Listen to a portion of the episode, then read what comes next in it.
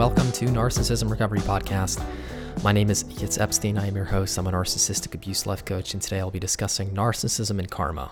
I'm very excited about this specific episode because I have been very curious to understand the reason for why narcissistic abuse victims had to endure such horrific and traumatizing experiences at the hand of a narcissistic abuser. Some of the specific questions that led me down the rabbit hole of karma are the following Is there justice for narcissistic abuse victims? Are victims of narcissistic abuse paying a karmic debt?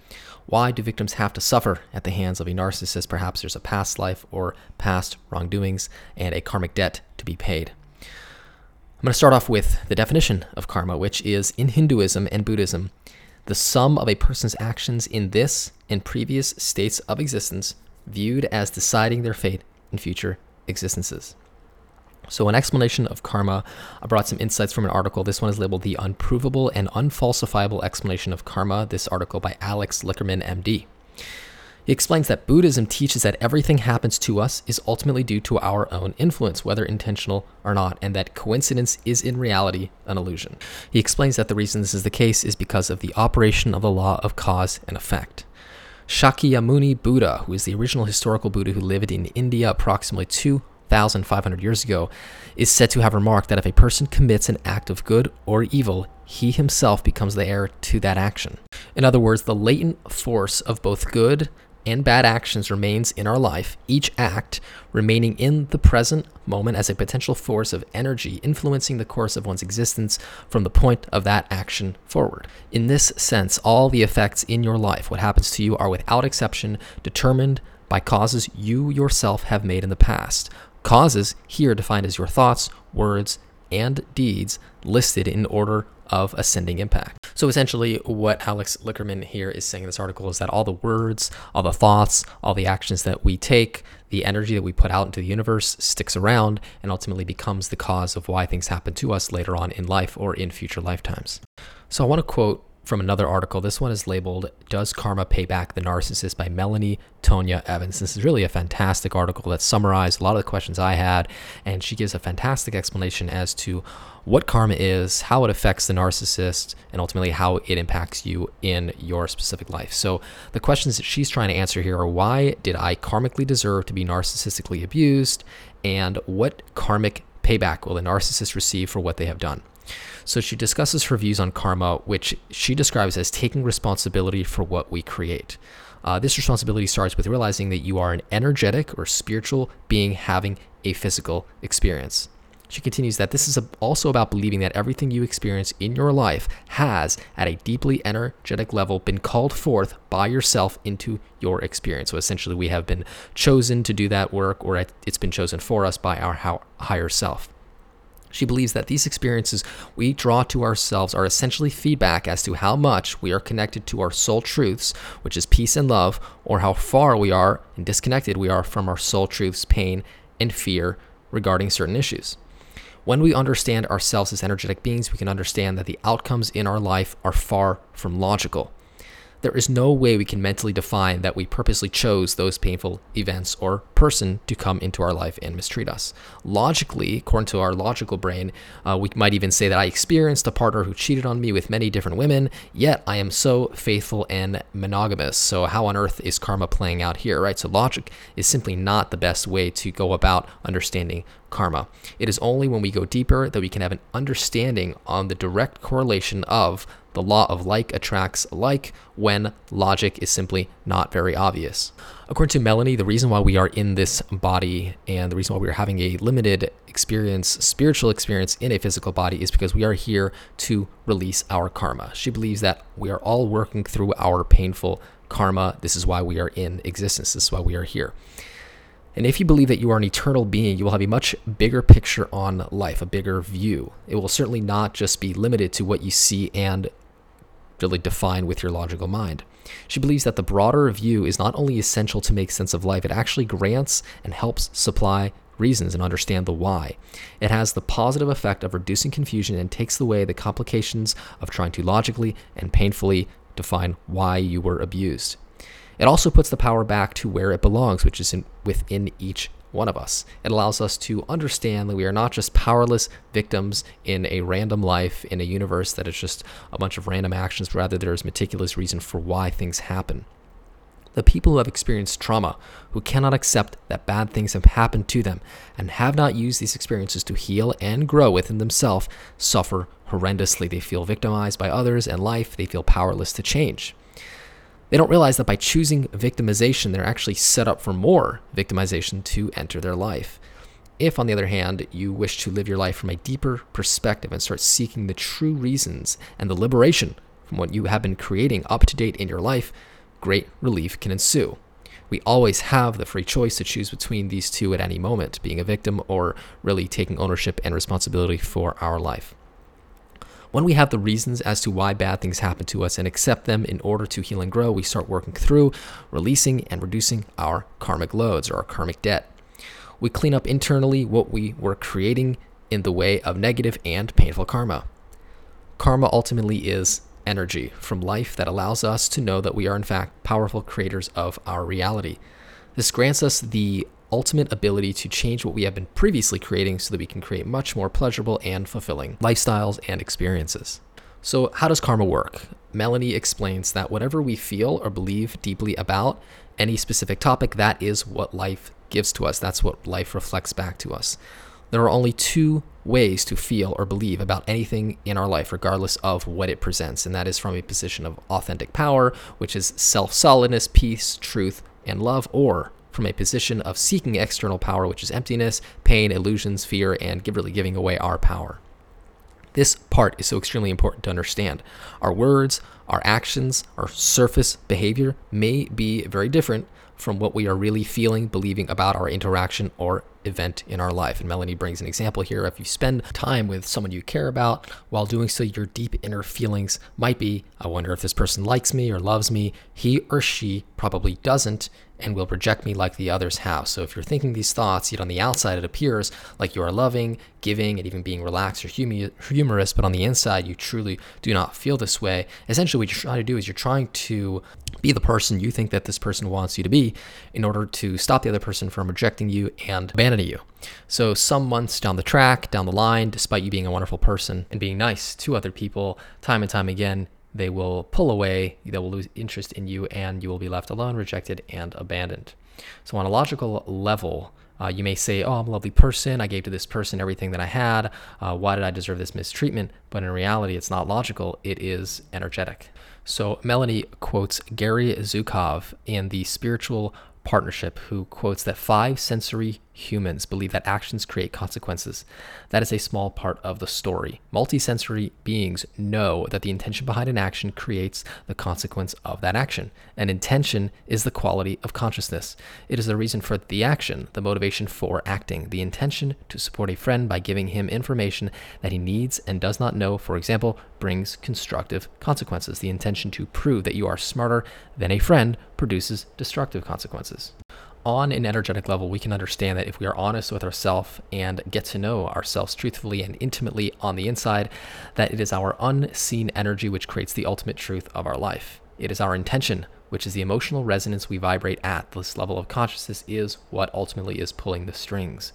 Because this is the part of us which is connected to all of life, to the oneness, connected to everybody, everything, it is this part of us that is affecting everyone and everything in our experience.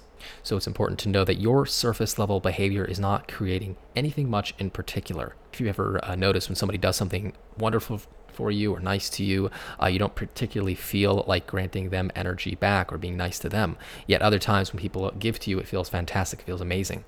So if somebody gives to you and their intention is not about giving, but rather something like, I want to give to you to get approval from you because I am not generating enough on my own, then their intention or their consciousness, which is connected to all of life, which is connected to you, is external power seeking energy. It is not authentic. You are able to internalize this and feel this and can only grant more of the same back to that person, which is a lack of approval.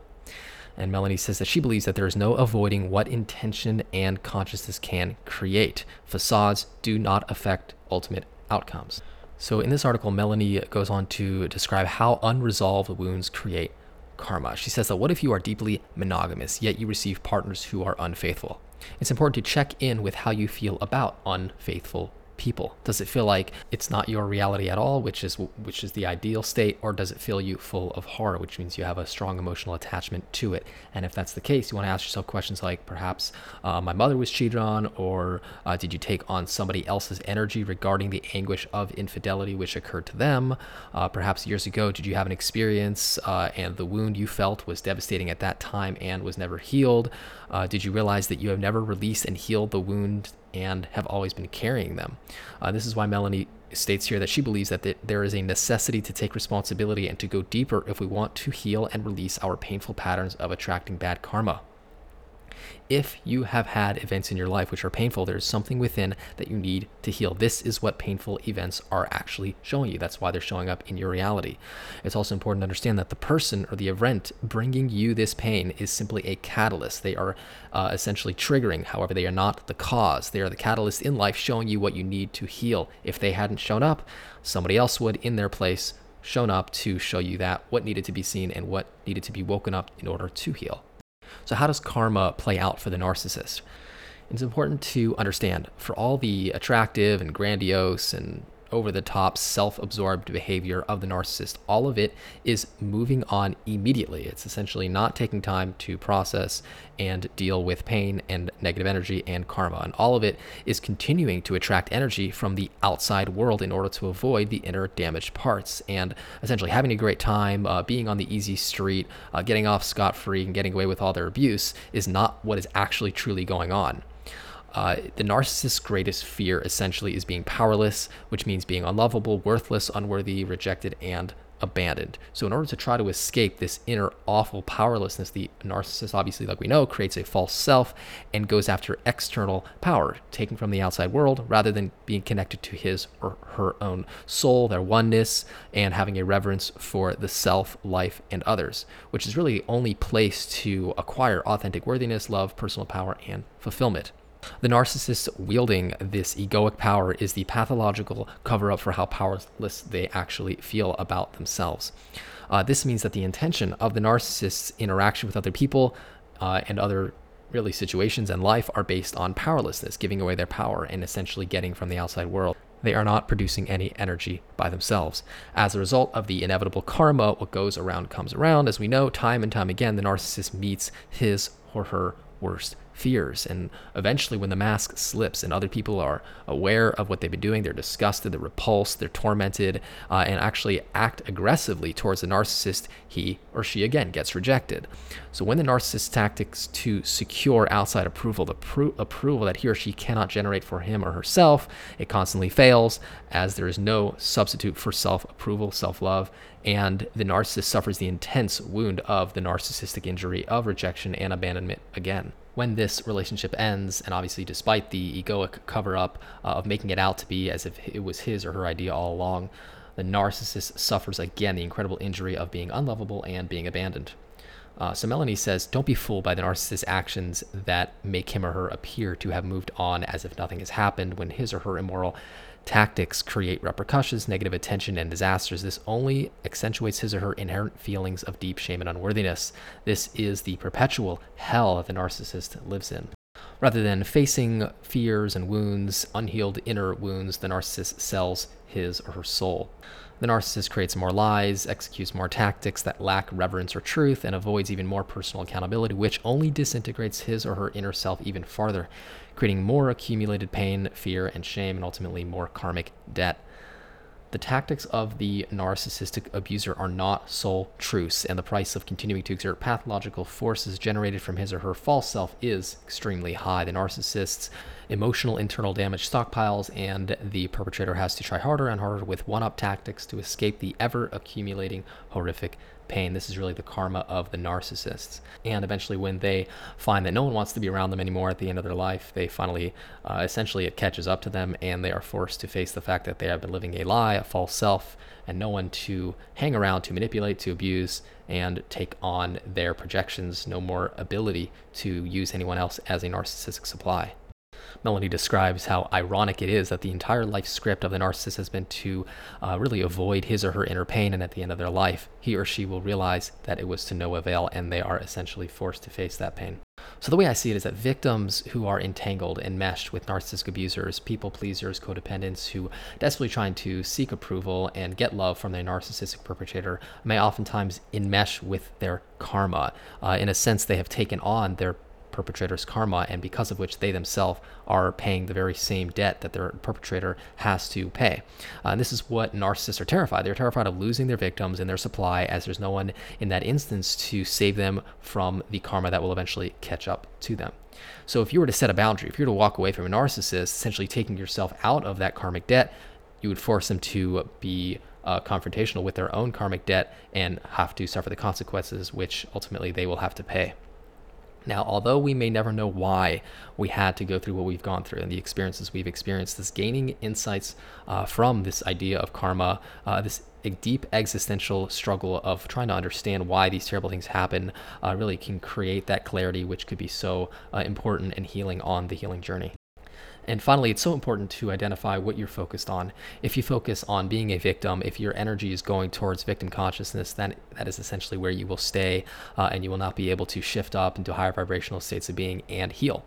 Healing is about taking responsibility, owning the damage that was done. Uh, you know, ultimately, if somebody hurts you or if you were pulled into someone's karmic debt by sitting around fighting and trying to get back or take revenge, you're still entangled with that and you're still enmeshed with that karmic debt. So it's important to let go, set some boundaries, and heal so that you can ultimately raise your vibrations, become whole, and disconnect from any karma that uh, you are taking on from other people uh, and really heal. So just want to finish off with a couple of different things, a couple of different ways uh, that you are able to take yourself out of that karmic debt. First of all, healing uh, healing your wounds, processing negative emotions that are keeping you connected to low vibrational beings or narcissists. It's important to forgive yourself and the perpetrator. Uh, it's very vital to uh, have self love and self acceptance. Uh, really let go of those low vibrational people, uh, let go of the past, let go of ideas of who you are, set strong boundaries, and finally become whole. And uh, don't allow yourself to be really hooked into these narcissistic relationships, which again pull you down into their karma. That is really the point. They're trying to save themselves from their own consequences of their actions by pulling innocent, compassionate, loving people who are high vibrational into their experience to save them by letting go, by becoming whole, uh, being able to be uh, really set those strong boundaries and not get enmeshed will really be a, a, an important protective technique and ultimately take you out of the karma of the narcissistic perpetrator. I want to finish off with two quotes that I found very applicable and very powerful when doing some research here on karma and narcissists. Uh, first one is Karma said, Sometimes you have to suffer in life not because you were bad, but because you didn't realize where and when to stop being good. And the final one is Be careful who you save, you could be interrupting their karma. So I hope this podcast gave you some insight as to the cause and the reason why you might have been attracted to and enmeshed with a narcissist. And I hope that it gives you insight and peace to understand that there is a reason for everything. There are explanations. Sometimes we just have to dig deep and look for reasons and look for clarity and look for explanations. And I hope that this podcast gave some clarity to you. If you are struggling to overcome narcissistic abuse, if you find yourself enmeshed with the karmic debt of a narcissistic abuser, please allow me to help you heal your wounds of childhood, become whole, and raise your vibrations so you can take yourself out of that negative emotional and energetic field. I offer a free 15 minute consultation, so definitely reach out and let me know how I can be of service to you. My email, yitz, Y-I-T-Z, at psychologicalhealingcenter.com by phone 252 696 4852. I want to thank you so very much for joining me for today's episode. It's such an honor to bring you this information today, and until next time, all the very best.